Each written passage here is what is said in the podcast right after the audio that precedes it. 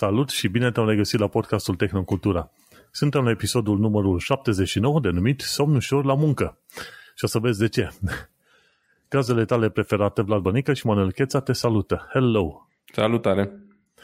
Salut, salut! Uh, printre subiectele principale de astăzi vor fi Apple M2, la somn cu Tesla și Twitter versus bloguri. Acest episod a fost înregistrat în data de 19 aprilie 2022, într-o seară de marți. Așa că nu uita, pe toate platformele pe care ne ascult, să dai un like, share, un review și bineînțeles contează foarte mult share-urile astea. Am primit tot felul de mesaje cum că oamenilor le place podcastul. Nu uitați să îl promovați, să povestiți oamenilor despre podcastul ăsta când stați la o bere undeva cu prietenii voștri, la o bere, un par de vin, o cafea și când uh, stați pe internet și vorbiți de lucrurile care vă plac, nu uitați să dați un share la tehnocultura.com ori podcastul ăsta pe unde reușiți. Pentru că ajută. Fiecare share și like și review ajută foarte mult. Și mulțumim fain oamenilor care ne trimit oricum mesaje, fie în comentarii, fie, ca, fie în uh, e mail Da, vă mulțumim. Uh, ne ajută foarte mult uh, comentariile voastre, ne încarcă cu energie și ne face să ne simțim apreciați și că nu facem chestia asta degeaba. Foarte fain. Și, ok, hai să încep eu atunci cu știri. Avem aici foarte multe știri, bineînțeles avem și chestiuni legate de războiul de la Est, pentru că sunt lucruri foarte relevante în principiu legate de, de tehnologie și acolo și ce se întâmplă în lumea digitală și în lumea fizică, așa să zic. Și o să încep cu o chestiune destul de light de la Pulse Hardware, ci că Intel Alder Lake ar putea avea probleme cu răcirea custom și este vorba de motherboard-urile, plăcile de bază cu socketul LG, LGA 1700. Ci că e o problemă acolo că are un retention bracket, un fel de soclu din ala de prindere, cum se zicea procesorului, și sunt uh, anumite tipuri de culere care au uh, partea de radiator pătrată destul de micuțe, știi? Și e o problemă cu procesoarele Intel Alder Lake, care sunt mai rectangulare, mai lunguiețe puțin, știi? Și atunci ce se întâmplă? Dacă coolerul respectiv este pătrățos și nu acoperă cum trebuie tot procesorul, atunci sunt situații în care, din cauza greutății coolerului, îți dai seama, ai văzut coolerele de la Noctua ce enorme sunt? De alea, tower da. cooler. Sunt foarte grele și dacă nu ești atent la, ce, la cât de bine și cât de corect trebuie să prinzi, să, zic, să zicem, acel cooler, de placa de bază, sunt situații în care procesorul poate să fie puțin uh, îndoit, efectiv. Mm-hmm. Bending issue, așa zic ăștia. Și a apărut probleme, a apărut problema asta în vreo câteva cazuri și se pare că au fost suficient de multe cazuri încât și tipul ăsta, Paul, a vorbit despre ea. Uite, asta e o situație la care nu m-am gândit, dar uh, gândește-te la cât de mari culerele în ziua de astăzi. E vorba de radiatorul ăla, că de fapt ventilatoarele în sine sunt subțiri faine, dar radiatorul ăla metalic, cu multe, cu multe fâșii din astea metalice, ăla este mare și greu. Am și eu un Noctua și nu pot să-l numesc radiator, ci pot să-l numesc armă albă. Dacă mă atacă cineva, pot să iau radiatorul respectiv, să-i dau un cap cu el. E atât de mare și de greu. Mm-hmm. Da, într-adevăr, sunt din ce în ce mai mari uh, culorile în ziua de azi Acum, în principiu, dacă sunt prinse bine cu, cu backplate-ul ăla de placa de bază, n-ar trebui să tragă într-o parte sau în alta de procesor, dar da, trebuie întotdeauna avut grijă, mai ales că vorbim de, de chestii super scumpe aici, procesoarele de la Intel, mai ales generațiile astea noi, uh, nu sunt chiar pentru pietoni, ca să zic așa, sunt, uh, sunt extrem de costisitoare. Asta pentru, pentru cei care vor să se ducă pe un fel de gaming mai extrem, așa. Că altfel, în mod normal, poți să găsești și procesoare ceva mai ieftine, știi? Că nu trebuie să te duci, mai știi ce discutăm da. noi, nu trebuie să te duci neapărat pe i7. Poți să iei Nici și un i5. Da. Poți să iei un i5 și poți să faci gaming pe ăla chiar foarte fain. Cu atât mai mult cu cât uh, destul de puțini au nevoie de procesoare mai tari, mai ales că joacă gaming pe monitoare în astea, o Full HD 1080p. Și atunci mm-hmm. un i5 cât de cât decent ar fi bun, cea mai nouă generație de i5 și placa video atunci să, să ai o placă video mai tare decât un procesor foarte tare, mai bine iei o placă video. Și acum te bați pe, pe frame-uri, cum fac ăștia acolo la un moment dat, și că avem un frame latency cu 0, nu știu cât la sută sau ne interesează cum sunt frame-urile la acel, ce știu, 99% versus 1%. Zic, hai, lasă prietene că oamenii nu pot să-și dea seama de asemenea detalii obișnuite, știi? Și de-aia ziceam, punem chestiuni mai practice și mai uh, de bun simț, știi, legate de experiențele obișnuite ale oamenilor pe aici. Și asta ar putea fi o problemă. Dacă nu-ți prinzi coolerul foarte bine și acel backplate e o bucată metalică care se pune pe spatele plăcii de bază și acolo prinzi uh, și prin aia prinzi mai bine coolerul ăsta Noctua. Ori dacă nu, te muți pe ceva, să zicem, răcire lichidă. Și atunci mai scăpat de problema asta, știi? Dar și acolo ai niște radiatoare care trebuie prinse cumva mai, uh, mai potrivit, ca să zic așa. Dar asta, uită-te la LGA 1700 și trebuie să ai grijă ca dacă folosești radiatori, radiatoare în alea foarte mari, să nu-ți, uh, să nu-ți îndoaie efectiv îndoaie efectiv procesorul. Știi cum e? Nu e ca la vin. Un vin îndoit îl mai bei, dar un procesor îndoit nu mai folosești. Da, da. Bun. Și hai că te las pe tine atunci să povestești, să ne povestești ceva de prima ta știre. Um, da, prima știre din universul Apple. Um, cei de la Bloomberg titrează faptul că uh, au început testele cu următoarea generație de, de procesoare de la, de la Apple. Uh, este vorba despre procesoarele M2. Cumva multă lume a tratat M1 Pro și M1 Pro Max și toate astea care au, care au apărut um, ca o nouă generație de procesori. Eu am insistat pe chestia că nu e o nouă generație de procesor. M1 uh, Pro și Max și Pro Max fac parte din aceeași generație M1 lansată în urmă cu cât 2 ani um, și uite că au început um, testele cu chipurile M2, spun niște developeri care um, au lăsat urme, niște au lăsat o felul de loguri în, în urma acestor teste. Um, e vorba de um, cel puțin nouă uh, configurații noi um, cu patru tipuri diferite de, de chipuri bazate pe, pe noua arhitectură M2. Um, ar fi vorba de un MacBook Air, de un MacBook Mini. Uh, astea două se presupune că vor avea varianta de bază a procesorului, la fel cum a avut și prima generație. Um, un MacBook Pro entry level, da? deci cumva urmează aceleași uh, linii.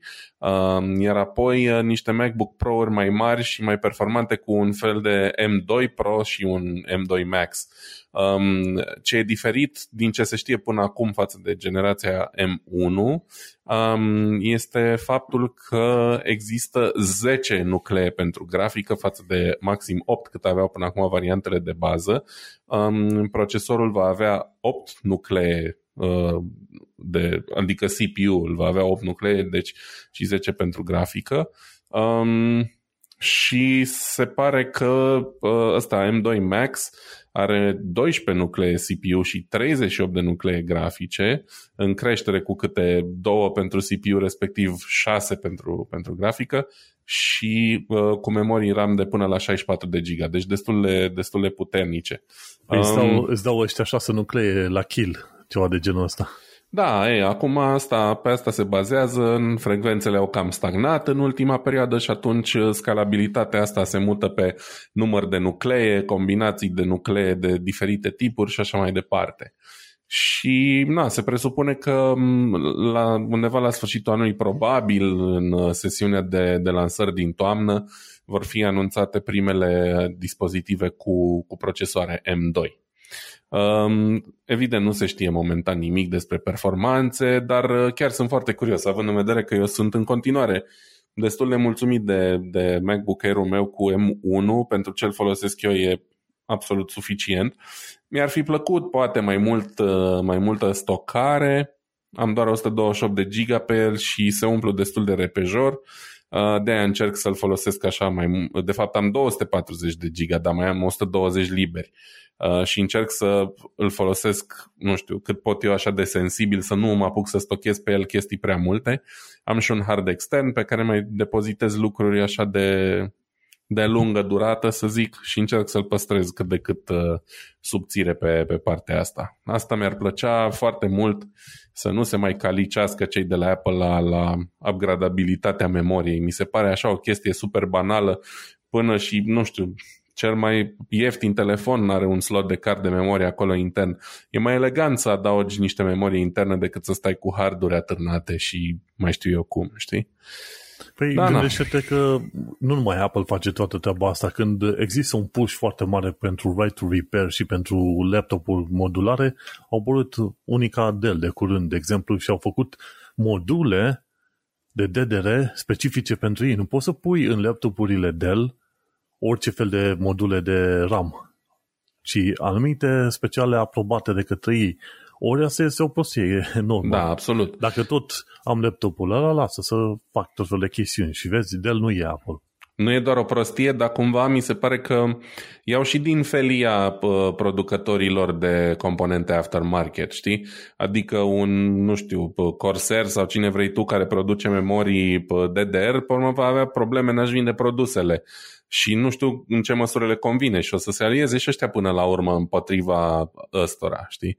Acum între noi fie vorba, cum să zic eu, fără să poate suna fanboyism, dar Apple este, cum să zic eu, Apple e domnul director și Dell e femeia de serviciu în comparația asta. Apple poate își permite să facă chestia asta, dar de la Dell uh, nu știu ce să zic, dacă, dacă e la fel de ok. Sunt, adică la Dell sunt N alternative, la Apple nu e niciuna dacă vrea cineva musa Apple, știi? Cam despre mm-hmm. asta e vorba. În fine, da, ideea este că până la urmă așteptăm și noi. Eu chiar vreau să te întreb, ok, avem benchmark-uri pentru jocuri, dar uite, am și o laptop ăsta cu M1 Pro. Am MacBook Pro cu M1 Pro. Și, mă, ceea ce trebuie știu despre laptopurile astea, cel puțin astea mai moderne, este că ai încredere să te duci să-ți faci o zi de muncă cu ele. Absolut. Că și eu, laptopul ăsta pe care l-am, mă duc la muncă, fiind un coworking space, avem locuri și prize chiar la masă acolo, chiar foarte bine, dar nu am chef să umblu cu prea multe firuri, fire după mine, pardon.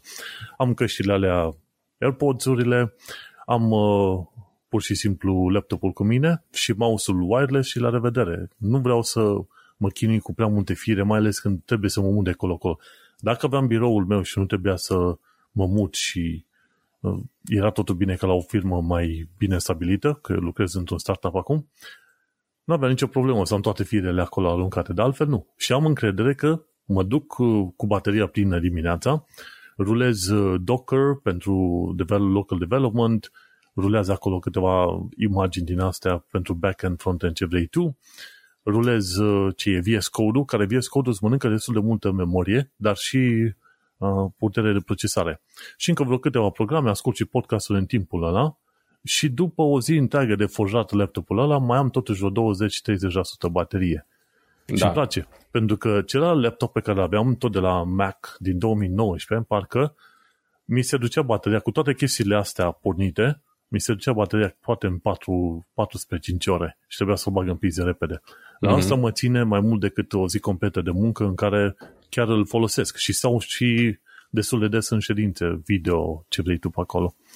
Da. Așa că, uite, ai încredere. Până la urmă, cel puțin pe partea de productivitate, Apple uh, delivers. Știi cum e. Absolut. Eu nu-l folosesc la muncă. Pentru mine e, cum să zic eu, e doar un uh, o modalitate de a pierde vremea pe net uh, în mișcare, să zic așa, dar nu știu, cred că îl încarc de două, trei ori maxim pe săptămână și nu, nu-l încarc că l-am descărcat complet. Îl încarc pe la 50% și am range anxiety, cum ar veni cu el și mă duc și îl bag la încărcat.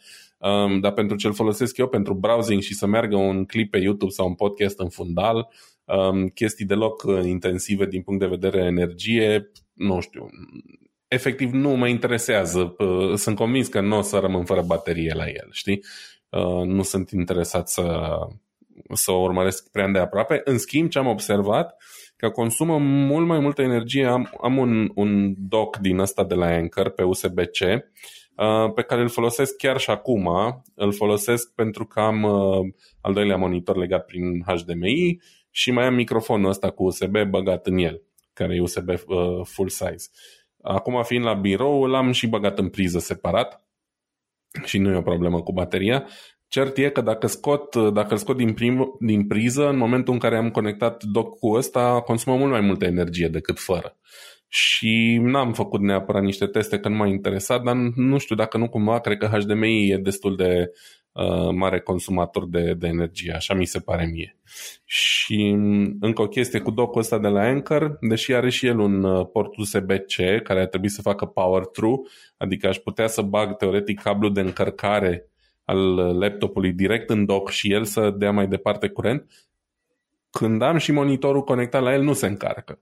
Um, ori rămâne la uh, procentajul ăla, ori chiar scade foarte încet, dar nu uh, livrează la fel de multă putere ca atunci când e băgat direct în laptop.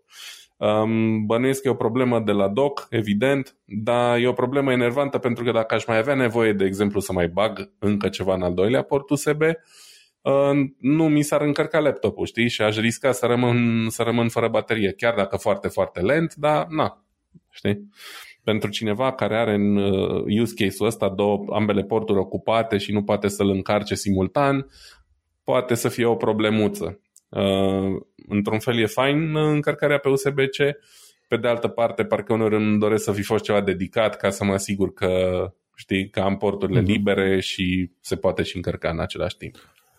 La laptopul ăsta M1 Pro cel meu am, uh, cred că vreo patru porturi USB-C Așa că nu am nevoie de docuri, dacă ar fi de, de doc din asta, dacă ar fi să am nevoie într-adevăr de, ce știu, un monitor extra. Interesant lucru, în ultimii doi ani de zile m-am învățat să lucrez de pe monitor cu un singur monitor. Înainte nu puteam lucra dacă nu aveam două monitoare de asta full size, cum le am asta de acasă acum. Acum, gata, m-am învățat un singur monitor, schimb repede ferestrele sau desktopurile, dar pe, pe Mac folosesc destul de rar mai multe desktop pur, știi, virtual desktops. Da, nu, nici eu nu folosesc asta. Am doar câteva aplicații pornite și mă mișc repede între ele și sunt, uh, m-au învățat. Nu credeam că o să mă învăț să lucrez de pe laptop, dar uite că m-au învățat. Uh, ce mi-a fost mie frică, dar m-am obișnuit foarte bine, e cu ecranul mic față de cum eram eu obișnuit, știi? Am avut întotdeauna laptopuri de 15 inch, pentru că am zis, bă, ăla e minimul necesar ca să văd și eu ceva pe el și să nu fie prea baban, că erau înainte și alea de 17, între timp cred că sunt din ce în ce mai uh, puține. Dar ăsta, care cred că e de 14 inch sau ceva, e efectiv cât o foaie A4 laptopul ăsta închis. E foarte ok. Poate și faptul că rezoluția mai mare ajută să încapă mai multe chestii pe ecran simultan, uh, dar chiar nu mi-am dorit niciodată, uh, n-am, n-au fost situații să zic, bă, ce bine era dacă aveam un, un display mai mare. Și atunci când chiar am nevoie de unul mare, leg la asta de 32 de inch și am rezolvat problema. Foarte bine. Extraordinar de bine. Hai să continuăm cu alte lucruri, dacă nu mai e ceva de zis de M2, Apple M2.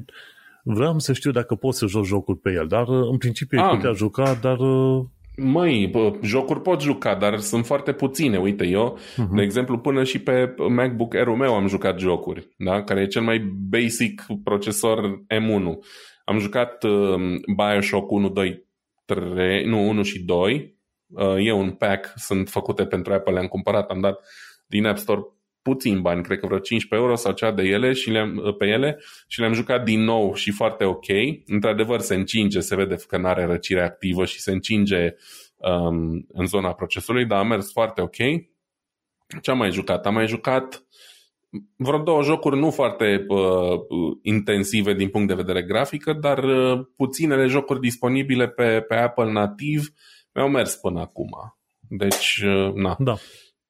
Nu e gândit pentru gaming. Pe un Pro sau pe un Max, cu siguranță e mult mai ok, știi? Dar nici măcar nu se dezvoltă uh, prea multe jocuri pentru ele și atunci, nu știu, relevanța e totuși destul de mică. Cine e serios în privința gamingului o să apeleze la PC sau la o consolă, aia e clar.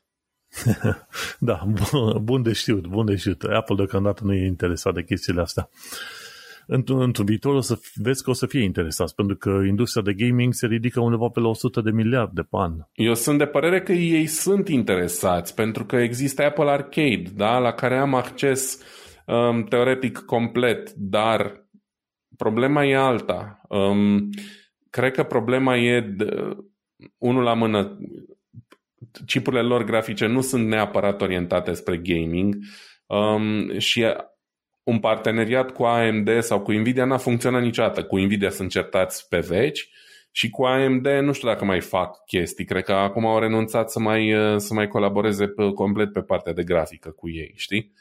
um, mă gândesc sau am așteptarea că dacă lucrurile merg bine și momentan e, e în creștere piața uh, computerelor de la Apple, um, după o vreme în care au stagnat și au fost cumva foarte, foarte în umbră, uh, dacă lucrurile merg pe trendul ăsta ascendent, cu siguranță vor, uh, se vor orienta mai mult spre gaming.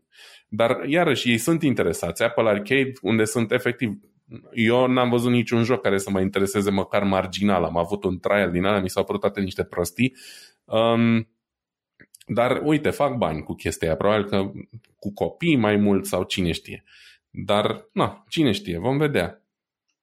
În curând. În curând, deocamdată nu. Rămân pe, pe gaming-ul meu de pe Windows foarte bine. Hai să continuăm. Uite, vreau să vorbesc puțin despre firmulețul tipului ăsta de la Tech Altar, ci că viitorul transportului sunt e-bikes, bicicletele electrice. Ia și e, e discutabil, acum discutabil, nu pot să zic nu, în, în principiu e bine că se orientează pe, pe direcția cu bicicletele. Am uh, folosit și eu de vreo câteva ori biciclete în astea electrice și, într-adevăr, e mult mai simplu de umblat cu ele pentru că, din punct de vedere legal, trebuie să dai din picioare, dar munca reală este făcută până la urmă de motorul electric. Să e o combi- combinație așa, știi? Am probat la un moment dat uh, un e-bike și mi se pare că l-am probat uh, cel mai probabil în Brașov, cu ceva ani bun, nu știu, 5 ani, 5 ani de zile, să văd și eu cum, cum ar merge cu o asemenea bicicletă. Și merge binișor și simpatic și destul de rapid. Însă, acolo a povestit el criteriile după care se ia atunci când vrea să cumpere o, o bicicletă din asta, un e-bike. Și e un element la care nu m-am gândit vreodată și anume să poți lua bateria de pe bicicletă și să o duci la tine acasă să o încarci, să o, să o duci în casă să încarci, știi? Majoritatea e-bikes au bateria direct încastrată cumva în, în, cadrul, în cadrul bicicletei. Trebuie să spun că asta e o chestie care se întâmplă acum cu a doua, a treia generație de e-bike-uri primele aproape exclusiv aveau bateria removable, dar asta e încă un truc să, știi, din ăsta de anti-right to repair, să zic așa, să fie tot mai greu să servisezi bateria aia, să o scoți, să whatever. Nu vreau să discut despre asta. Not cool.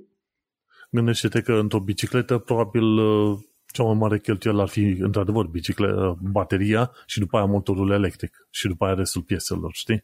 Și de-aia, măcar să poți schimba bateria la un moment dat. Știi cum au ăștia în uh, China, la un moment dat, se duc cu mașina electrică la un service, schimbă bateria pe loc. În 10-5-10 minute a schimbat bateria și a plecat cu mașina mai departe. Tot așa să te poți duce la un service, îi dai bateria veche, îți dă bateria nouă încărcată și merge așa mai departe. Ori ți-o încarci tu pe acasă. Și asta e un punct foarte important și de-aia s-a uitat și tipul ăsta de Tech Alter și a spus, măi, eu mă orientez în special pe biciclete care au removable battery, poți să scot bateria. Și cred că omul are destul de multă dreptate. Absolut. Și, cum îi zice, pomenea la un moment dat că printre cele mai, să zicem, mai serioase companii care se ocupă de biciclete noastre electrice, care cel puțin activează în zona Germaniei, pe unde stă el, sunt, uh, ce sunt, Cowboy, belgiană, Van Move din Olanda și Brad Power Bikes din SUA. Și că astea trei sunt cele mai, uh, cele mai cele, știi? din uh, lumea asta a bicicletelor el, electrice, știi? El vorbește de o nișă, dacă îmi permiți. Uh-huh. Vorbește de o nișă de biciclete electrice de astea foarte fancy de oraș. Um, sunt extrem de mulți producători de biciclete și mulți care fac biciclete mult mai ok decât alea din punctul meu de vedere, dar alea sunt foarte la modă acum, știi? Uh, Van Moof am văzut și eu destule pe aici, într-adevăr arată fine, sunt simple, nici măcar nu arată ca o bicicletă electrică, dar sunt strict de oraș, știi? Um, sunt biciclete de astea tip commuter cu puține alte utilizări. Um, eu îmi doresc de mult o bicicletă electrică și tot, uh, tot uh, ezit să o iau, um, dar, cum să zic, sunt alte firme care produc all-roundere mai bune, da? biciclete care sunt bune la toate și cu care poate poți să ieși un pic și în off-road um, și așa mai departe. Nu zic că astea n-ar fi mișto, sunt foarte faine, dar nu sunt singurele trei. Sunt doar unele dintre astea mai, mm-hmm. cum să zic eu, în care s-a investit foarte mult în publicitate. Sau așa, da. Până un alta, mie îmi place designul lor, mai ales, de, mai ales la Van Move, e foarte interesant așa. Da, și sunt faine. Acum, de, știi ce ziceam la început, că e puțin discutabil că oamenii ar vrea neapărat să aibă biciclete electrice. E destul de ieftin să ai o bicicletă oarecare, cu câteva viteze și te duci liniștit în viața ta. Și nu ai nevoie de baterie și nu te complici, că o bicicletă simplă, normală, ar fi cât 100-200 de euro mai ieftin, așa? Și o bicicletă din asta electrică se ridică la cât? 2500 de lei, din 500-600 de euro dacă ai noroc. De unde? Dacă nu, nu mai mult, știi? Nu există nimic sub 1000 de euro. Și nu, ele vezi? de 1000 de euro nu vrei să, nu vrei să te apropii de ele, că sunt destul de proaste. Um, o bicicletă electrică bună pleacă de la 2000 de euro în sus, așa, entry level. Și ele cu adevărat bune sar de 2500. Cam, uh, cam asta e realitatea. Vezi? Și acolo e diferența. Într-un fel, dacă stai să te uiți, cam de 10 ori prețul unei biciclete normale, nu? Cam pe acolo se calculează.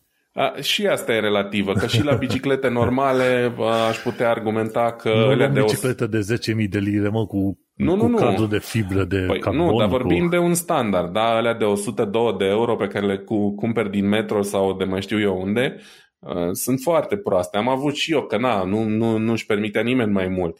Dar o bicicletă ok pleacă de pe la 300 de euro, una ok. Una care să te țină 2-3 ani fără probleme, da? Deci nu, nu zic de alea de 5.000 de euro cursiere de carbon, da? Una ok. Dar ăla e ca minimul pe care trebuie să-l dai. Un 300 de euro curați. Evident, recomand bițe second. Există multe bițe second foarte ok la prețuri bune. Da, sau așa, vezi? La mâna a doua. Și aici sunt în Londra de atât de mulți ani și n-am mers niciodată cu bicicleta, deși ești mai în siguranță mergând cu bicicleta în Londra decât în Brașov. În Brașov nu odată am avut oameni mergând cu mașina la câțiva centimetri de mine și era să cad de pe bicicletă, știi? Nebunie totală. Așa că, sau în Brașov, dacă mergi pe așa zisele piste de la, margine, de la marginea șoselei, nimerești cu roata într-o gaură de canal. Știi că ăștia tot asfaltează și lasă gaura de canal acolo, în loc să o acopere, să pună un capac la nivel. În, în Brașov, dacă intrăm iar pe o tangentă, infrastructura Uh, de biciclete e jenantă, adică nu există. Există doar câteva piste trase pe infrastructura existentă, dar fără să se fi gândit cineva dacă e ok ce au făcut sau nu. Și acum există o chestie absolut ilară care se numește Master Planul Velo sau un nume din ăsta super pompos, care iarăși înseamnă un rahat, înseamnă o pistă de biciclete care traversează orașul una Păi ăștia uh-huh. au mhm. nevoie de un master plan să facă o pistă de biciclete din steagul până în centru. Da. E, e ridicol. Un master plan ar trebui să implice piste pe toate străzile din oraș, nu pe trei bulevarde, știi? În fine. Ei, măcar să se facă și alea. Gândește-te că am mers într-o toamnă pe strada lungă, una dintre cele mai mari sau lungi străzi din Brașov, și multe frunze, da? Și ce s-a întâmplat? La un moment dat, mergând liniștit pe margine, nu îmi dădeam seama de ce am, uh, am intrat cu bicicleta într-o gaură. De ce? Pentru că frunzele acoperiseră zona de, de canal și când am intrat cu bicicleta am, am zis că ceva nu e în regulă. Buf! Era că pe să-mi stric bicicleta. Am, uh, am sărit puțin, așa m-am tresărit, dar uh, uite-te că puteam să fac și accident și gândește-te că pe strada aia merg cam repede ăștia cu mașinile. Da, se întâmplă. Și eu am fost biciclist cât am uh, fost în Brașov multă vreme și am făcut mulți kilometri prin oraș, prin traficul ăla nebun. Mă, mă învățasem cumva cu el și e clar că nu e ok ce se întâmplă acolo. De-aia sunt uh, cumva extrem de supărat și de dezamăgit când văd cât de greu se mișcă și de câte mizerii de numite master plan și așa mai departe e nevoie pentru ceva ce alții fac așa banal din pix, știi? Mă rog. A, asta pentru că în România, cel puțin și probabil în multe alte locuri, prioritatea este dată mașinilor. Și e un lucru, da. mi se pare Categoric, greșit. Mai ales da. la un oraș mic ca Brașovul. Gândește-te, când începi să te înveți cu un oraș ca Londra și noi mergem destul de des la plimbare pe jos, așa, îți dai seama că Brașovul este chiar micuț, un fel de cartier micuț aici din Londra. Nu ai nevoie de mașină pentru orice lucru peste tot, știi? Da, doar că oamenii așa, numai așa se mai simt în siguranță, asta e problema. Mă rog, putem să depășim subiectul că Oricât aș putea să vorbesc da. despre asta toată noaptea și nu doar uh, cu cuvinte frumoase, așa că... Da, până la alta, ca distracție pentru cine nu are chef sau nu poate să pedaleze prea mult, o bicicletă electrică ar merge, dar cum ai zis și tu, te costă minim 1000, dacă nu chiar 2500 de euro și atunci cam scump. cam scump așa și nu cred că majoritatea românilor probabil nu-și permit sau nu vor să plătească banii ăștia pe o bicicletă. Până la urmă e o investiție de minim 10 ani, o bicicletă electrică bună, știi? Dar, na, e clar că e scump. Dar, uh, nu știu, cum am zis, eu nu sunt tocmai de acord cu Tech Altar care spune că viitorul transportului sunt e-bikes.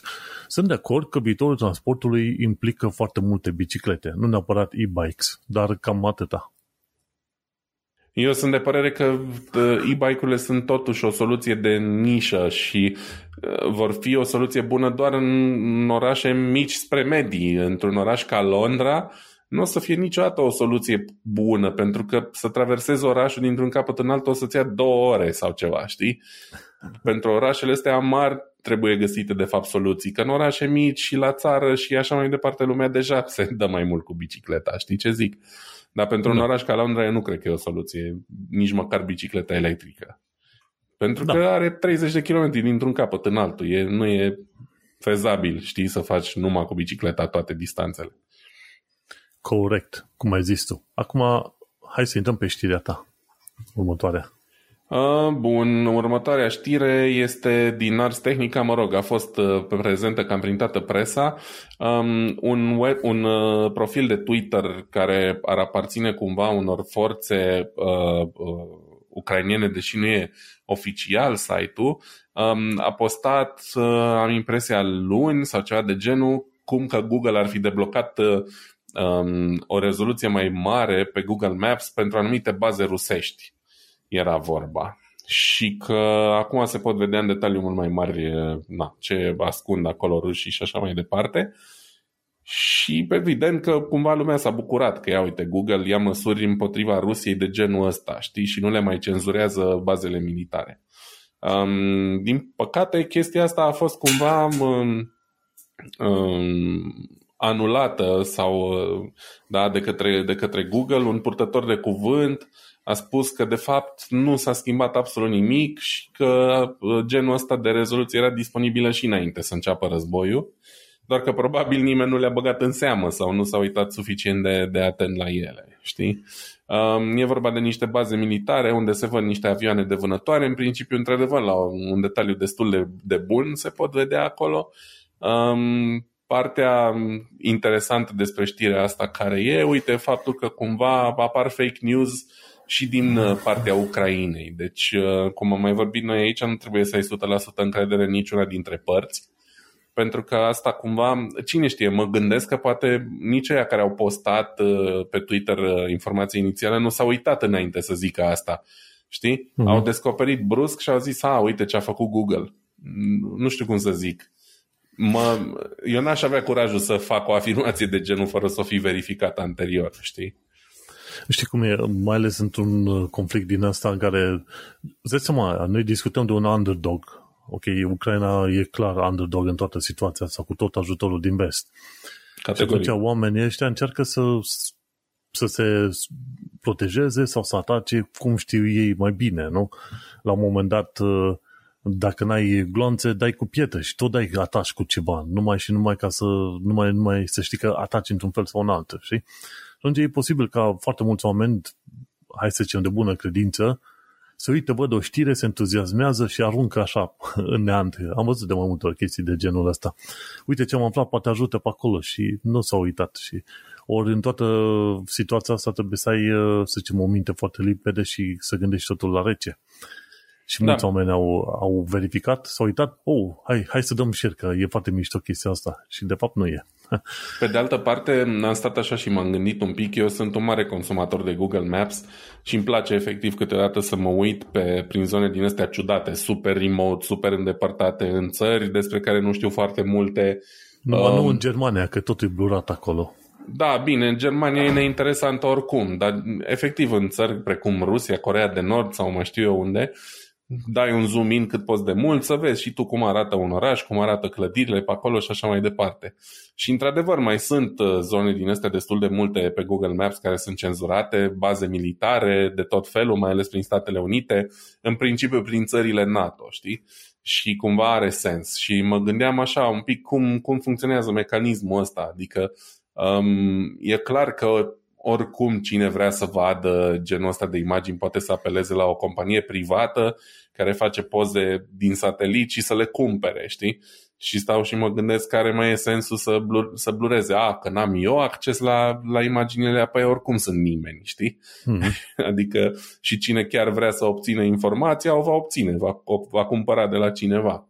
Um, Gen Maxar Technologies, de care păi, am tot Da, exact. Policy. Adică sunt convins că există companii private care nu respectă uh, regulile pe, pe care le aplică Google, știi? Adică ei, ei cu asta se ocupă. Zi unde vrei să-ți fac o poză și îți fac. Plătești bine, e a ta, știi? Um, dar e interesant. Probabil că asta, cum să zic eu, ar ajuta în uh, situația în care vreun soldat sau vreo echipă din asta militară ar dori să, bazându-se pe poze din, din Google Maps, să planifice ceva. Îmi place să cred că totuși uh, e un nivel mai înalt de profesionalism acolo când, când vine vorba de militar și așa mai departe. Dar uh, da, interesant asta, important de reținut de aici. Uh, fake news poate apărea de fiecare parte, uh, ceața războiului nu iartă pe nimeni și trebuie să, să avem foarte mare grijă cu informațiile pe care le consumăm, să nu ne bucurăm așa repede la orice. Mm-hmm. Uite, ci că e un website care se numește app42.com, ci că Purchase Satellite Imagery și poți să cumperi în asta. No, Dar acum uh, nu știu exact cât, cât ar costa contact sales sau pricing, au un pricing. Free, uite, pay as you go, dar acum depinde pe ce zone, știi, ai 10.000 de credits, 500 de euro, 5.000 de credit, să zicem că vrei să iei. Deci sunt și chestiuni gratuite, numai că trebuie să te loghezi în contul lor pe acolo. Uh-huh. Dar uite, sunt, sunt chestiuni, site-uri care îți, îți permit să cumperi, știi? Da. da, și îți dai seama că la nivelul la care vorbim noi aici, există probabil companii care nici măcar n-au nevoie de website la care se poate apela, știi? Adică, na.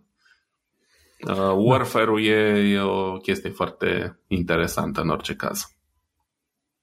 Și acum am uit la samples, m-am uitat pe un alt site se numește geocento.com și sample-urile fotografiate de ăștia sunt destul de bunicele și plătești ca privat, așa. Și aici arată că poze făcute de sus în care îți dai seama, mă, inclusiv pe unde uh, avioane. Deci ăștia când prezintă de la Maxar Technologies pe pe la tot felul de televiziuni gen CNN, Sky TV și ce vrei tu, probabil și ei la rândul lor au plătit pentru imaginele respective și au zis, ok, fotografiază următoarea zonă de 20 și ceva de kilometri pătrați și trimite-ne, îți plătim X bani.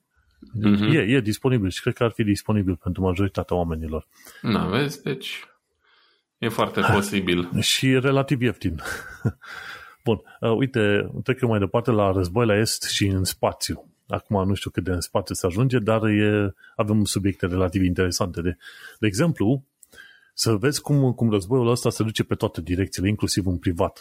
De virus, de virus interziși pe GitHub. Programatorii care lucrează în, în Rusia sau pentru companii rusești au avut conturile de GitHub închise și efectiv GitHub e unul dintre cele mai tari tooluri în ziua de astăzi când este vorba de Uh, să zicem, uh, versioning, de salvarea datelor a program codului sursă efectiv în diverse versiuni, știi? Mm-hmm. Și de mhm. colaborare, bineînțeles. Și să fii scos de pe GitHub, bineînțeles, GitHub nu e singurul. Ca alternative mai sunt GitLab, o altă alternativă a fi uh, de la Atlassian, e ceva cu Bit, am și uitat numele, cum îi zice. Nu mai contează, ideea e că sunt mai multe opțiuni. Dar dacă GitHub te-au scos ca programator rus din Rusia, de pe site-ul lor, cel mai probabil și multe alte firme străine sau din vest te vor scoate și alea. Și uite de cum uh, acolo Rusia este lovită pe toate direcțiile posibile, gen nu numai din punct de vedere economic și pe partea de privat. Și vezi cum uh, sunt dimensiuni la care nici nu te-ai gândit când, când vine un fel de embargo din asta. Pentru că a, cam asta se întâmplă în momentul de față. Rusia este transformată într-un fel de gaură neagră uh-huh. din punct de vedere al tehnologiei, informației, ce vrei tu. Sunt anumite lucruri care ies din afară, din uh, acea gaură neagră, dar uh, uite-te că uh, până la urmă tot mai mulți oameni obișnuiți de acolo simt, simt efectul. Și e culmea să vină să spună, domnule, la TV îmi spune că este bine și atunci continui și eu să zic când este bine, dar uite-te că majoritatea serviciilor pe care le-am folosit până acum nu pot să le folosesc dacă nu am VPN. știi? Da. Mergem pe mai departe. Ucraina, Măi, ăștia sunt buni la, la chestiuni de, de tehnologie moderne și aici s-a, s-a văzut în, și în războiul ăsta, că Ucraina folosește recunoaștere facială pentru a identifica soldații ruși morți. Și mi se pare că folosesc chiar un soft pe care l-au condamnat foarte mulți oameni în vest, se numește Clearview, mi se pare, Clearview AI. Se folosește de softul ăla, identifică soldații ruși pentru că se uită pe platforma V-Contacte. Mai, mai marea majoritatea soldaților care s-au dus acum peste ucrainieni și au făcut de la distrugeri, violuri, ce vrei tu, mai marea majoritate au lăsat niște urme online undeva, o poză pe undeva, cândva. Și atunci Ucraina reușește să facă pozele respective, află, află exact numele efectiv, cu nume și adrese și ce vrei tu, pentru că au deja acces la toate detaliile alea, efectiv, soldații ăia pe acolo nu te mira că la un moment dat să li se spună soldaților ucrainieni, vedeți că vă atacă batalionul X, batalion însemnând 1000 de soldați, și chiar în fața voastră, la 2 km, sunt plutoanele 3-5 care au următoarele persoane. Înțelegi? Deci nu ar fi deloc de mirare la un moment dat armata ucraineană să aibă asemenea detalii despre soldații ruși. Știi? Și ăștia, după ce fac recunoașterea facială, iau legătura cu familiile soldaților.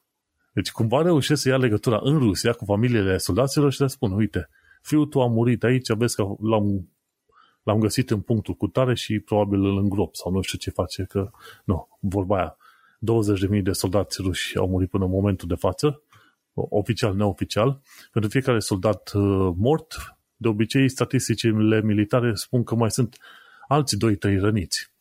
Deci, în principiu, cam jumătate din armata aia vestită de 200.000 de soldați sau 200 uh, de batalioane, jumătate a fost uh, scoasă din uz de ucrainieni. Și asta pentru că ucrainienii au lucrat și foarte deștept. Știi, când uh, apar tot fel de filmulețe în alea cu dronele, artileria de obicei, acele mortar cu mortarul, nu știu cum, le, cum e traducerea în română, mortars. Mortiere. Mortiere, vezi? Uite așa. Cu mortierele alea sunt cât se poate de imprecise. Dar cu niște din astea aeriene, în jucării aeriene, cum se zice, am și uitat termenul. Mm, drone? Quadcopter, drone din ala, da? Quadcoptere sau ce mai sunt. Ei, cu ajutorul dronelor își dau seama, ok, mută mortierul câteva grade mai încolo și mai, mai la stânga și gata, dă drumul.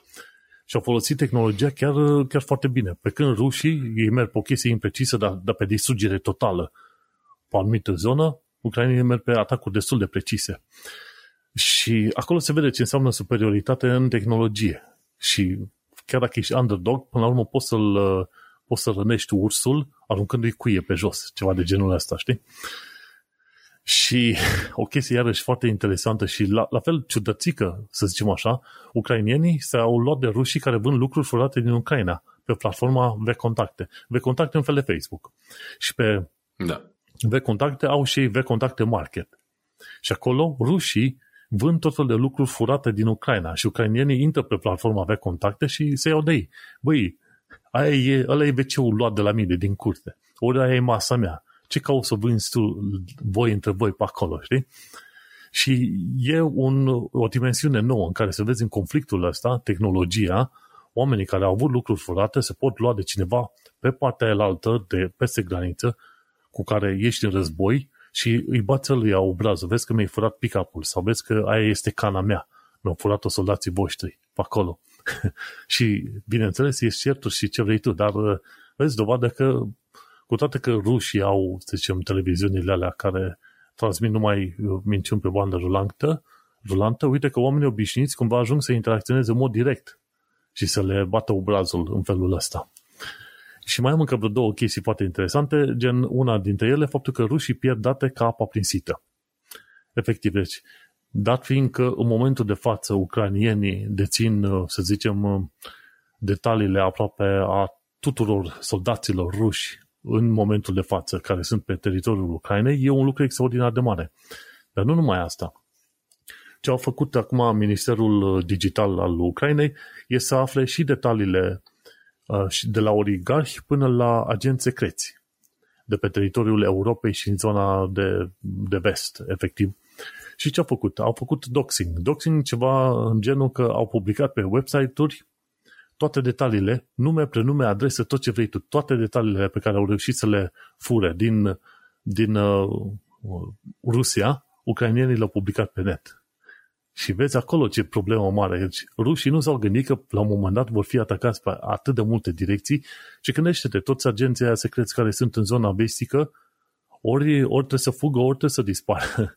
nu știu, ceva trebuie să facă orice. Pentru că îți dai seama că toate serviciile acum de informație din vest sunt într-o vânătoare continuă. Hop top pe care și pe unde să prinde, știi, după ce confirmă datele alea. Și vezi ce înseamnă un război, deci într-adevăr un război dus pe toate direcțiile și bineînțeles să ținem și noi cont de treaba asta în caz că România vreodată e, va fi implicată într-un asemenea război. Te folosești de absolut toate uh, posibilitățile ever. Și ultima chestie, pe secțiunea asta de război la est, despre racheta antinavă Neptun, care se presupune că a distrus racheta sau rachetele, cele două care au distrus uh, distrugătorul sau ce era nava aia de război rusească Moscova, cu care se lăudau uh, rușii atât de mult în ultima perioadă. Ei, se pare că au fost vreo două rachete din asta uh, antinavă Neptun și pe numele lor mai oficial e P-360 și ar fi ra- rachete de croazieră. Asta înseamnă că poate să meargă undeva până pe la vreo 500 de kilometri distanță, ceea ce este un lucru extraordinar de tare.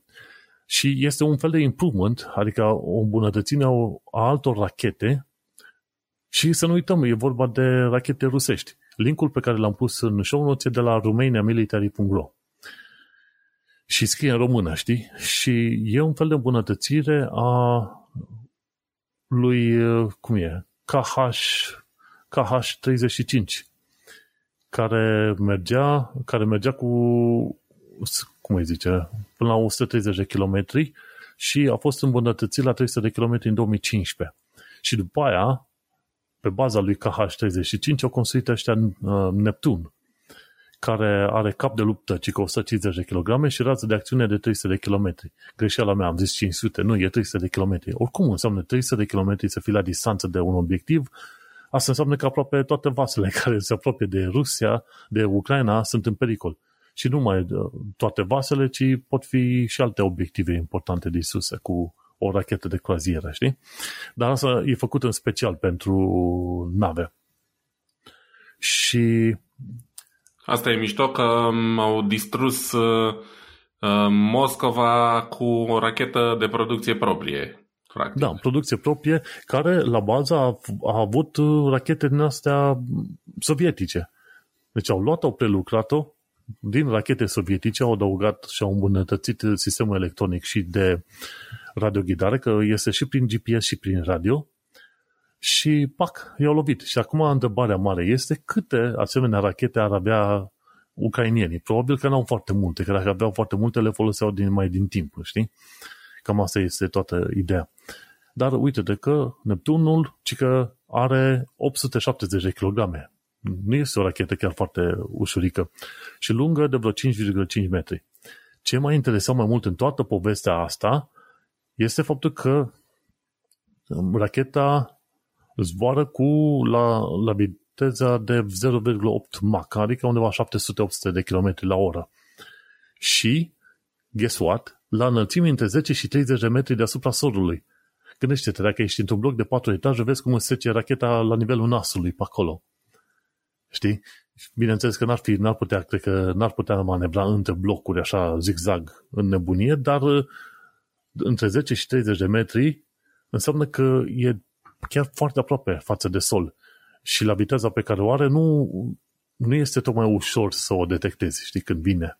Mai ales. Și ce se întâmplă? Când se apropie de țintă, coboară la 4-5 metri. Nu, descoperă chestia aia până să-ți dai seama că vine racheta aia, tu deja ești luat, luat uh, disus în bucăți, cum a fost disusă și uh, da, în, um, într-un mod similar cum funcționează și Javelin-ul ăla, care mai întâi se duce în sus vertical și după aia te lovește de deasupra ca să nu-ți dai mm-hmm. seama exact de unde a venit atacul. Da. Și atunci, uite-te că asta vreau să zic. Uh, Neptun, câteva detalii uh, simpluțe despre Neptun, numele oficial este pe, pe 360, rază de acțiune 300 de kilometri și zboară în mod normal între 30 și 30 de, 10 și 30 de metri altitudine când se apropie de țintă undeva pe la vreo 4-5 metri. Incredibil. Ferește, cum, cum, cum au zis, ferește-te de aia. Se Moscova acum își face datoria de submarin. Hai la, la următoarea ta știre atunci. Bun. Uh, ultima știre de azi. Bă, uite, cum se face, că nu, nu scăpăm, mă, nu scăpăm de Tesla, nu scăpăm de Elon Musk în, în niciun episod și destul de, de rar avem chestii pozitive de zis despre el. Astăzi, din păcate, încă o, uh, Haterii o chestie. de serviciu. Da, noi suntem. Dar încă o chestie foarte urâtă care se întâmplă. Um, se spune că angajații de la Tesla ai fabricii din Shanghai Uh, sunt forțați să locuiască la serviciu.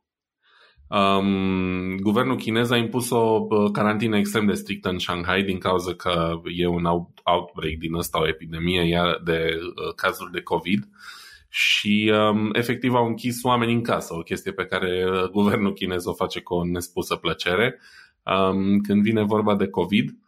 Și atunci um, companiile, în tentativa de a păstra um, producția uh, activă au decis să își oblige, așa scrie aici, da? că își obligă, nu că uh, e pe bază de voluntariat chestia asta, își obligă angajații să doarmă la serviciu, uh, considerându-se că sunt într-un fel de carantină, știi? Un carantină la locul de muncă.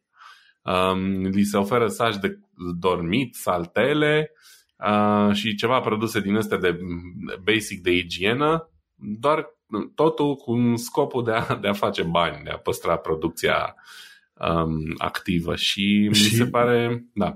Auzi, tot legat de China, cine îmi garantează mie că în fabricile alea chiar de la Tesla nu sunt uh, din aștia, din uh, minoritățile uigure? Obligați la sclavie modernă, nu? Aia e o altă discuție, nu intrăm chiar atât de adânc în detalii că nu putem să presupunem chestia asta. E suficient de rău că orice fel de minoritate ar fi oamenii aia sau și dacă sunt majoritate, sunt obligați uh, să lucreze și să doarmă acolo doar pentru ca producția să nu se oprească. Și Știi, hai să zicem că aș înțelege că dacă am vorbit de un produs de strictă necesitate, dar aici nu e cazul. Și... La hârtie igienică era o idee, nu? Ții la fabrică da, oamenii obligați da. să facă hârtie igienică. Eventual. Dar e nasol, e nasol că, uite, uh, noi ne mirăm că se întâmplă război lângă noi în 2022, dar la fel de nasol e și că se întâmplă chestia asta în China tot în 2022. Uh, corporațiile astea nu mai au niciun fel de scrupule, se pare, și nimic nu e mai, uh, mai presus de bani Um, cum să zic, înțeleg că și guvernul chinez e extrem de exagerat din punctul ăsta de vedere, în timp ce tot restul lumii încearcă să trăiască cu COVID-ul și să uh, se obișnuiască cu situația de față, renunțând la restricții, ei în continuare consideră că soluția e să închizi lumea în casă cu milioanele. Chiar astăzi citisem o știre că ar fi în jur de 25 de milioane de carantinați doar în Shanghai, pentru că e un oraș imens. Uh, îți dai seama ce înseamnă chestia asta? Înțeleg într-un fel că companiile astea sunt și ele disperate.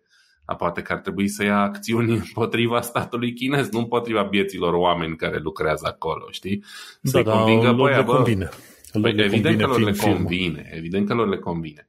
Dar asta încerc să zic eu, că sunt de părere că ar trebui convins uh, statul chinez să o lase mai moale, nu să-i exploateze um, în stil sclavie modernă pe oamenii ăștia nu ne punem într-o situație în care Tesla ar trebui să fie cancelată, la fel cum mm-hmm. cerem tuturor companiilor uh, să iasă din Rusia și celor care nu o fac, nu le mai, îi boicotăm, nu le mai cumpărăm produsele. Oare n-ar trebui să se întâmple la fel și cu ăștia care um, exploatează oamenii la stilul ăsta în China? Păi Știi? este că nu sunt e singuri. Uite, pe care... un articol a apărut de curând uh, pe NBC News legat de Amazon Basics. Deci tot felul de furnizori care lucrează pentru Amazon Basics folosesc forced labor, chiar oameni din, uh, din uh, comunitatea anumită Xinjiang. Stai să văd cum îi zice exact la comunitate. E Xinjiang, ok? Din zona aia. Deci e clar că a apărut în foarte multe surse. Amazon Basics este de fapt construit cu muncă forțată, efectiv, cu muncă de sclavie modernă forțat de către ăștia din uh, China. Și sincer, într-un fel, într-un fel, am fost într-un fel de boicot de tot felul de produse chinezești, mai, mai ales de la începerea pandemiei cu COVID-ul, când am, m-am uitat mai atent cam ce se întâmplă în lumea respectivă. Și, în principiu, e, e o chestiune de etică în lumea modernă. Etică versus, versus convenience sau cost, înțelegi? Vrei să fii un om etic, ajungi să consumi mai, să cheltui mai mulți bani, pentru că vrei să iei un lucru care, la care n-au lucrat copiii, forțați să sclavagească copiii, ori oameni din minorități în zona din China. Sau dacă nu accepti faptul că mulți oameni s-au chinuit pentru produsele pe care le-ai luat tu și care sunt foarte ieftine și îți convine că ai luat un produs cu 5, 5 dolari, 5 euro, 5 lei și le-ai aruncat a doua zi la gunoi. Știi? Da.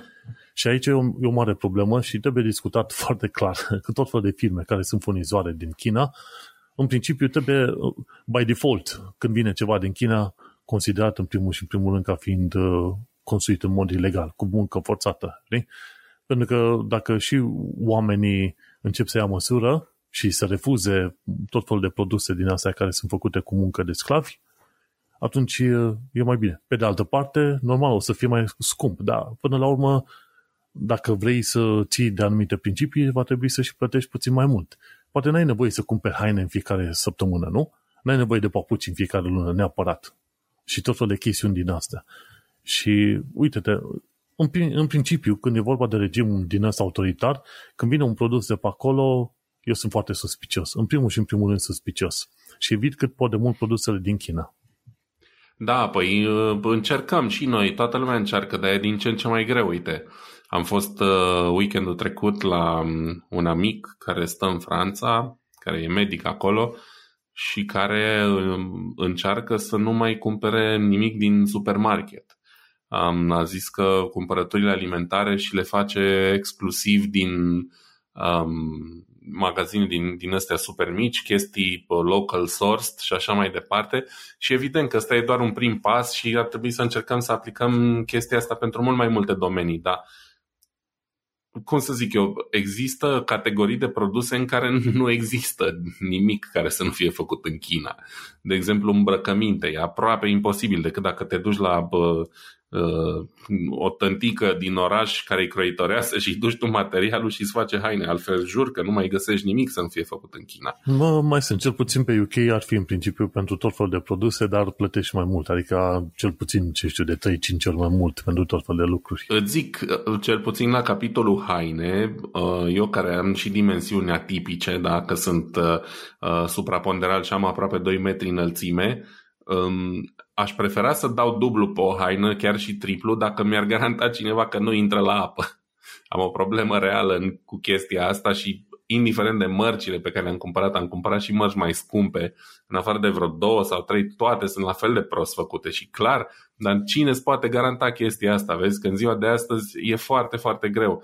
Cu anumite categorii de produse e foarte greu să ajungi la, la un compromis de genul ăsta. Știi? sau, nu știu, electronice din astea de consum. Nu există iPhone care să nu fie făcut în China. Că mi-ar plăcea să iau unul. Uite, de exemplu, am fost foarte uh, mândru într-o vreme când aveam un Samsung Galaxy S3 care era făcut chiar în Corea de Sud. Și am impresia că au făcut chestia asta până pe la S5 și după aia adio, știi? Poate doar alea care erau vândute prin Corea de Sud să mai fi fost făcute acolo.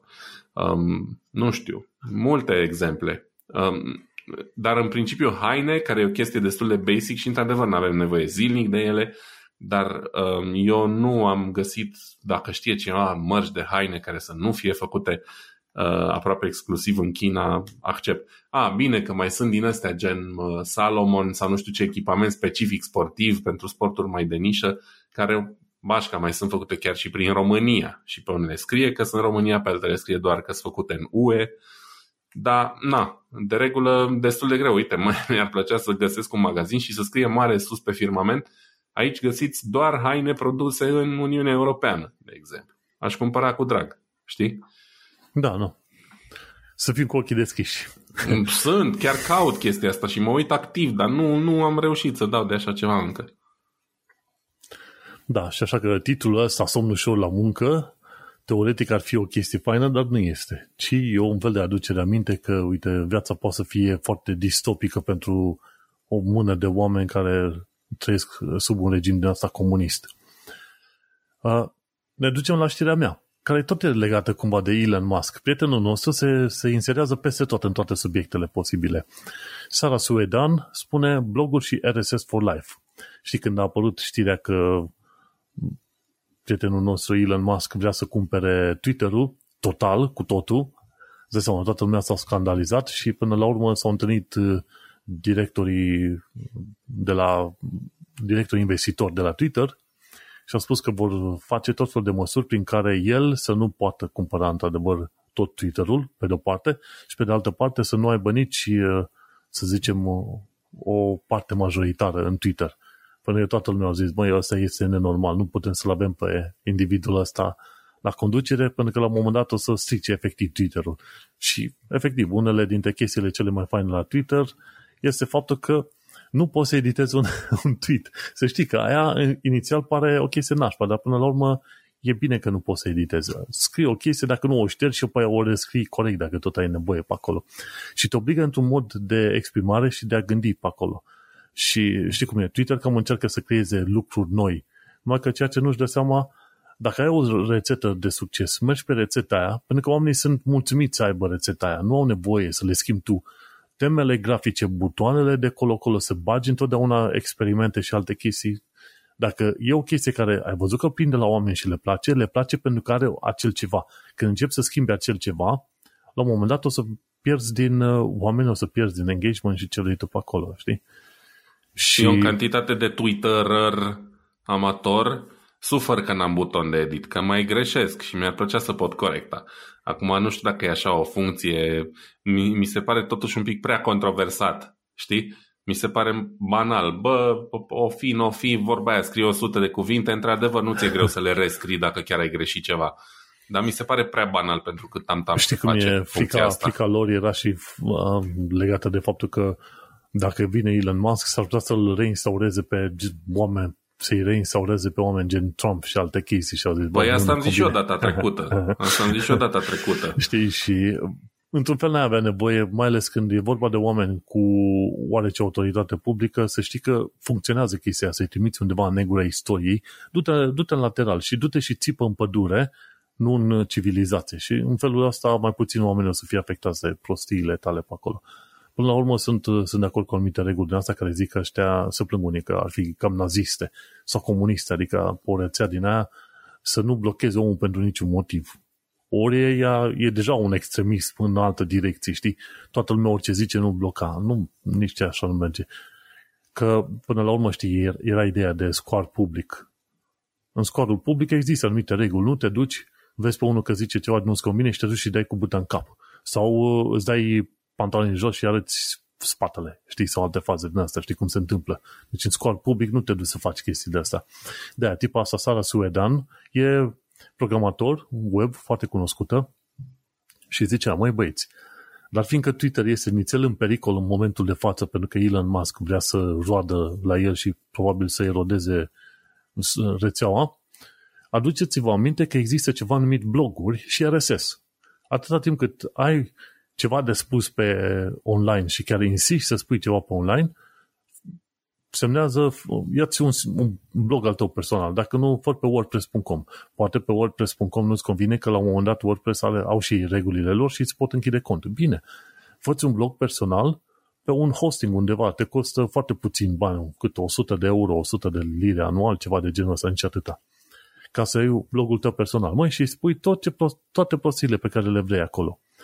Și acel blog oricum generează un feed RSS by default și gata, ai scăpat de poveste. Dacă ai ceva important, și asta a fost regula mea dintotdeauna, dacă am simțit că am ceva important de zis pe internet, în mod clar nu am publicat pe Twitter sau pe Facebook. Am pus pe blogul meu și am dat linkuri pe Twitter și pe Facebook. Deocamdată folosesc Twitter și Facebook ca surse de informații și Twitter-ul folosesc ca un fel de post-it note. Dau share la niște chestii care vor fi sursele sursele pe care le vom discuta noi în uh, podcasturi. Atât. Și de aia, oameni buni, aveți ceva important de zis, scrieți pe blogul vostru și după aia dați share pe mai departe. Și să știi că e, e o chestie foarte faină când știi că ai un blog al tău și te duci și scrii, ok, ce am mai scris eu acum 2 ani de zile? Sau am vorbit de un, am scris despre un subiect, nu mai știu exact ce am zis, dar ai căsuța de căutare. Du-te în Facebook și caută tu în postările tale vechi. Spune și mie cât, cât de ușor va, îți va fi să găsești ce ai spus tu acum un an, doi de zile legat, pe, legat de un subiect oarecare. O să fie foarte greu. Chiar și în discuțiile personale cu cineva, ori în, pe, pe discuții de, de grupuri. Foarte, foarte greu. Când ai ceva important, pune-te și faci un blog personal. Aia ar trebui să fie, știi cum e faza asta cu blogurile? Ar trebui discutată probabil la educație civică în școlile din România. Te pui și scrii pe blog. Ai ceva de povestit, să implici oamenii în proiecte, pune-te și scrie pe blog. Pentru că la un moment dat, fiind obligat să scrii și să articulezi în mod public ceva, fie că e vorbit, fie că e scris, ți se controlează și mai bine ideile în cap, știi? A, da, bă, problema e că toată lumea își dorește să zică ceva sau să împărtășească o părere pe internet, dar nu toată lumea știe să-și facă un blog. Că de ce să nu zicem pe aia dreaptă? Nu e chiar ușor. Adică tu ești web developer, pentru tine e banal. Eu nu sunt web developer, dar sunt destul de tech savvy și atunci nu e chiar banal, dar mă descurc, știi? Dar sunt o grămadă de oameni care nici măcar n-ar ști cum să înceapă, dar totuși doresc să-și, vad, să-și vadă părerea scrisă pe undeva pe internet. Și atunci pentru oamenii ei au succes platforme gen Twitter, Facebook și așa mai departe, um, că îți dai seama că și Donald Trump ar fi putut oricând să aibă blog personal și probabil că și are. Dar pe blogul lui personal o să, fie, o să intre mult mai puțini oameni decât uh, era să folosesc un cuvânt nu tocmai frumos, cei care intră pe Twitter da? sau uh-huh. pe Facebook să citească ce scrie. Pentru că acolo știu că găsesc nu numai pe Trump, mai găsesc alți 100 sau 1000 de idioți, plus că Twitter e numai unul și trebuie să ții minte doar Twitter, nu trebuie să ții minte donaldtrump.com și nu știu care.com și nu știu cine.net. Înțelegi? De asta puterea lor e atât de mare. Că au agregat totul la fel, sunt ca un supermarket. de lumea trage către supermarket și nu se duce în magazinul de carne și după aia în magazinul de fructe și după aia în ăla de unt. Se duc la supermarket și acolo au totul. La liber, etc. Asta e atracția. Evident că oamenii, dacă ar fi mai educați și dacă ar exista niște platforme de blogging mult mai ușor de folosit, că WordPress nu e deloc ușor de folosit.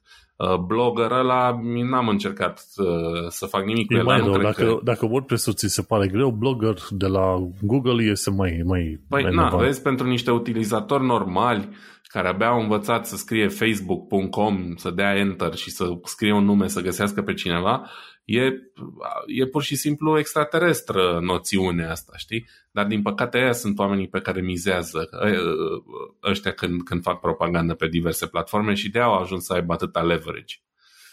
Cam mm. ăsta e adevărul. Noi trăim în nișa noastră și în bula noastră unde putem să scriem pe un blog și pe cine vrea să ne citească bine, cine nu, nu, dar majoritatea oamenilor nu vor face niciodată asta. Oricum gândește că și sfatul ăsta pe care l-am dat cu bloguri și RSS este inclusiv pentru blogări. Normal că le convine și blogărilor ca un reach foarte mare, presupus. Eu nu am, nu am încredere în reach de la Facebook decât atunci când văd exact comentariile și pot să le număr eu. Atât.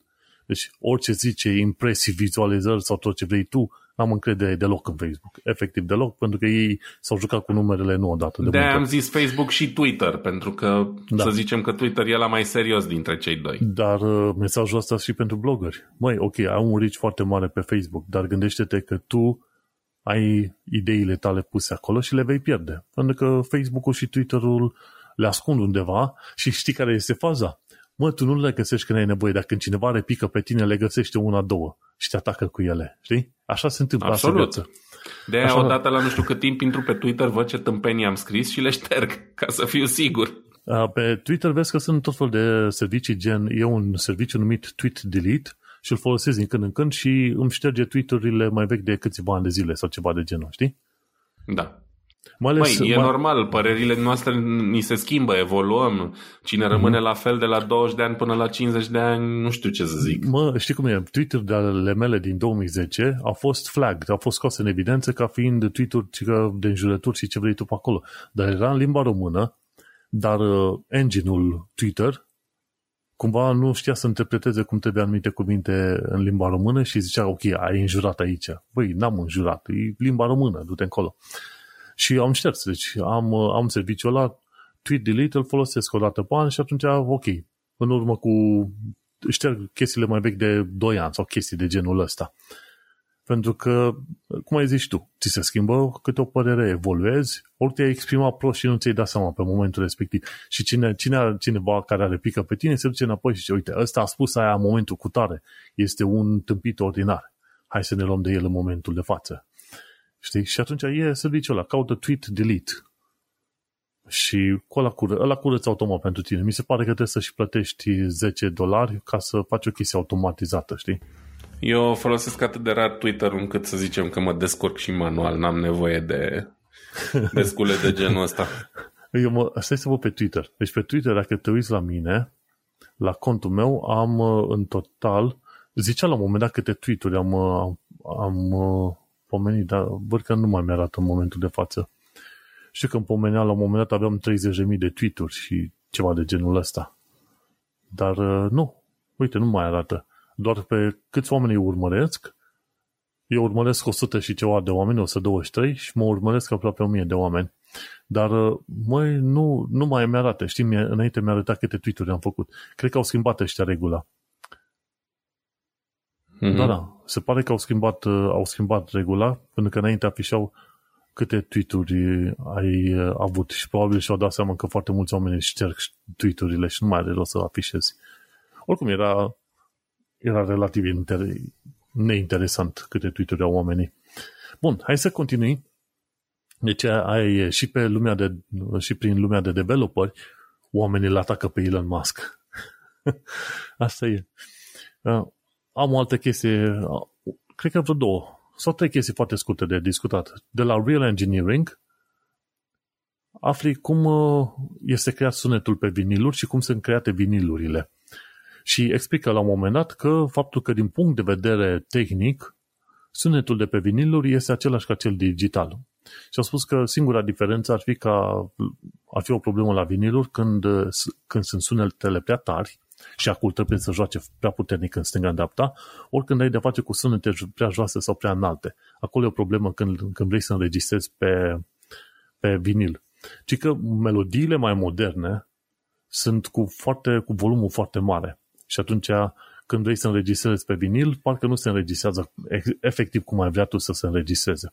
Dar în principiu, când înregistrezi cum trebuie, nu e nicio diferență între un fișier audio digital și, bineînțeles, un vinil. Cum ziceai și tu. Chiar, chiar ai și zis că nu e diferență, n-auzi tu o diferență. Da, mă, mă, se aude o diferență, dar cu echipamentul pe care l-am eu, care e un pick-up destul de bun, nu cu cea mai scumpă doză din lume, dar pe aceleași căști și folosind același amplificator de căști, de multe ori sunetul dintr-un fișier digital e mai bun decât ăla de pe vinil. Poate mhm. dacă mm-hmm. aș avea un, o doză care costă de 5 ori cât asta, poate s-ar apropia. Dar e ok, nu, nu asta e problema. Vinilul are farmecul lui în alte moduri, știi? Uh, doar că vrăjeala asta cu calitatea sunetului Na, îți dai seama.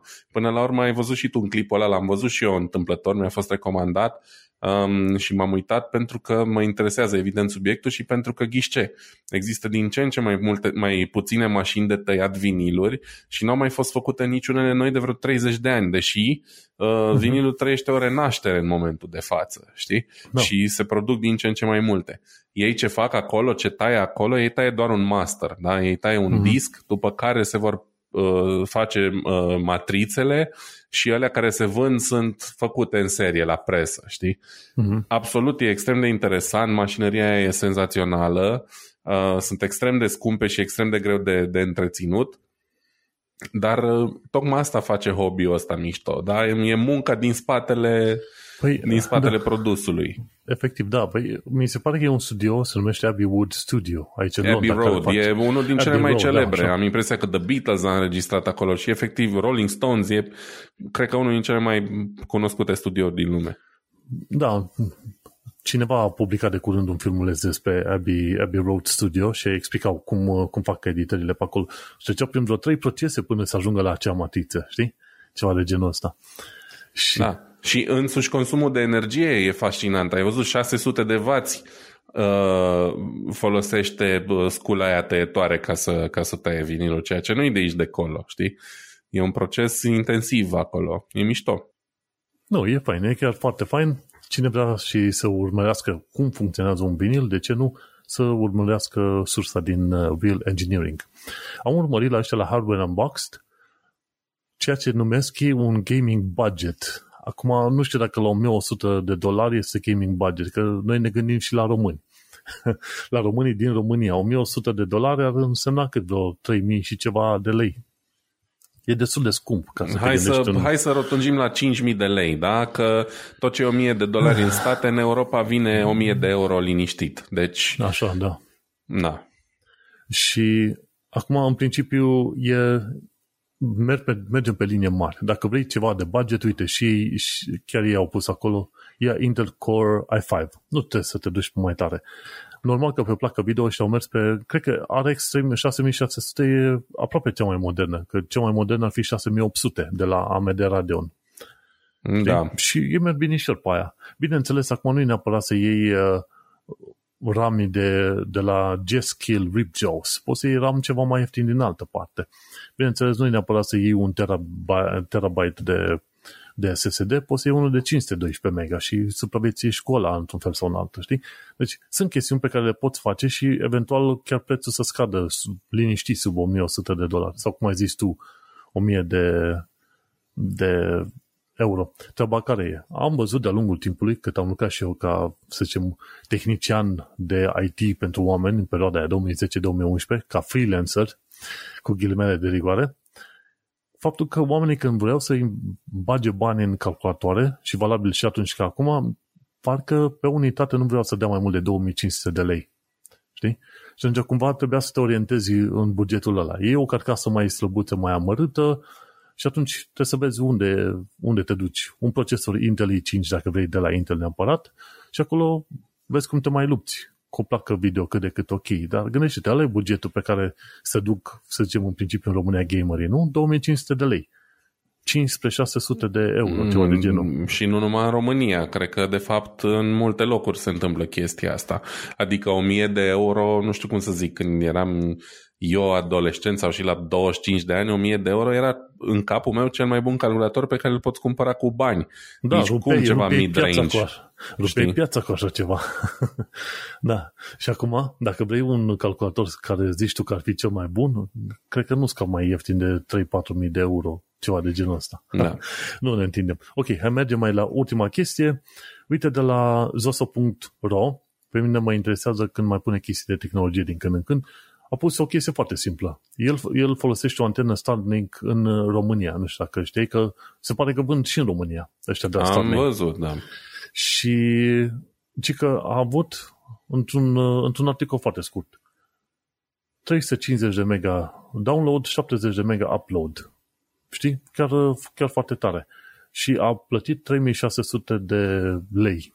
Nu e chiar ieftin, dar dacă ești într-un sat îndepărtat, contează să ai internetul ăla. Îți dai seama, n-ai conexiune de telefonie în vârf de munte, dar măcar ai conexiune de internet prin uh, Starlink. Și chestie foarte tare, știi? Și chiar trimite la hartă și România este acoperită. Este acoperită în principiu cam peste tot, teoretic. Văd cu zone verzi. Uite, mă duc în vârf de munte, undeva în zona Brașovului și efectiv uh, e acoperit totul. Ce înseamnă să te duci în pădure și totul să fie acoperit cu internet. 300 de mega. Și asta pentru că nu sunt foarte mulți utilizatori pe România, dar când o să fie foarte mulți utilizatori pe România, ăia 370 de mega, 350 de mega o să scadă sănătos. Sau poate până atunci o să fie mai bogată rețeaua Starlink și atunci o să se păstreze raportul. Dacă mă, mă întreb pe mine, nu cred că în următorii 5 până la 10 ani or să fie extrem de mulți utilizatori în România. În primul rând pentru că România e deja extrem de bine acoperită de furnizorii existenți, mai ales de Digi, da? care Există multe belele și probleme în România, dar ce a făcut Digi cu rețeaua de internet e unul din lucrurile pozitive, să zicem. În primul rând pentru că e foarte ieftin, e de foarte bună viteză și e și reliable în cea mai mare parte a timpului. Și atunci da. motivația să iei Starlink chiar rămâne destul de scăzută din punctul meu de vedere. Cel puțin. Da, mă bucur că până la urmă cineva a luat și probează Absolut, și că da. până la urmă viteza asta este bunicică. Adică cred că, nu cred, știu sigur că până și în sate de astea de munte, genele de pe sub Bucegi, de după Bran Moici încolo, Shimon, Peștera și care mai fi, cred că și acolo există momentul de față gigabit de la, de la RDS. Deci, da. știi, e clar uh, foarte ok că avem acoperire și putem beneficia, dar nu cred că o să se înghesuie lumea la Starlink prea curând la noi. Știi unde merge chestia asta? La cabanele din munte, undeva. Te duci în zona da, acolo, da. te duci în glejerie, așa se numește. Știu, da. Te duci în depărtare. E o șosea care duce undeva între munți, foarte departe. Mi se pare că se, se închide pe undeva. Și acolo au câteva case internet prin fir, dar internetul e destul de prost pe care o lau ei pe acolo. Așa că un Starlink ar fi bun așa la cabane, unde îți vin mai mulți oameni și îți dai seama, de câte ori te duci la hotel și n-ai avut internet prost, cel puțin în vest, Oho, o problemă groaznică. Doamne. Cu la hotelurile care au, care au legătură de internet extraordinar de proastă. Uite, în felul ăsta poți să ai uh, câteva antene din asta pentru o cabană undeva în munți. La hotel e un coșmar peste tot. Efectiv, da. Și atunci cabanele ar putea beneficia de un, uh, un Starlink. Bun, cam atâta. Hai că am terminat cu toate lucrurile de zis. Uite, ne-am întins puțin peste program. Ai shameless plugs acum ca final de episod? Uh, nu. Ca de obicei, uh, faceți o donație, citiți o carte ale alea foarte bun. A, apropo de citit de cărți, dar cred că o să povestesc mai încolo, că abia aștept să termin de citit cartea aia. Și noi nu am prea discutat ce am făcut în ultima săptămână, pentru că am avut foarte multe subiecte de discutat acum în episod. Dar pe Eu am schimbat, am schimbat 8 trenuri ca să parcurg 500 de kilometri.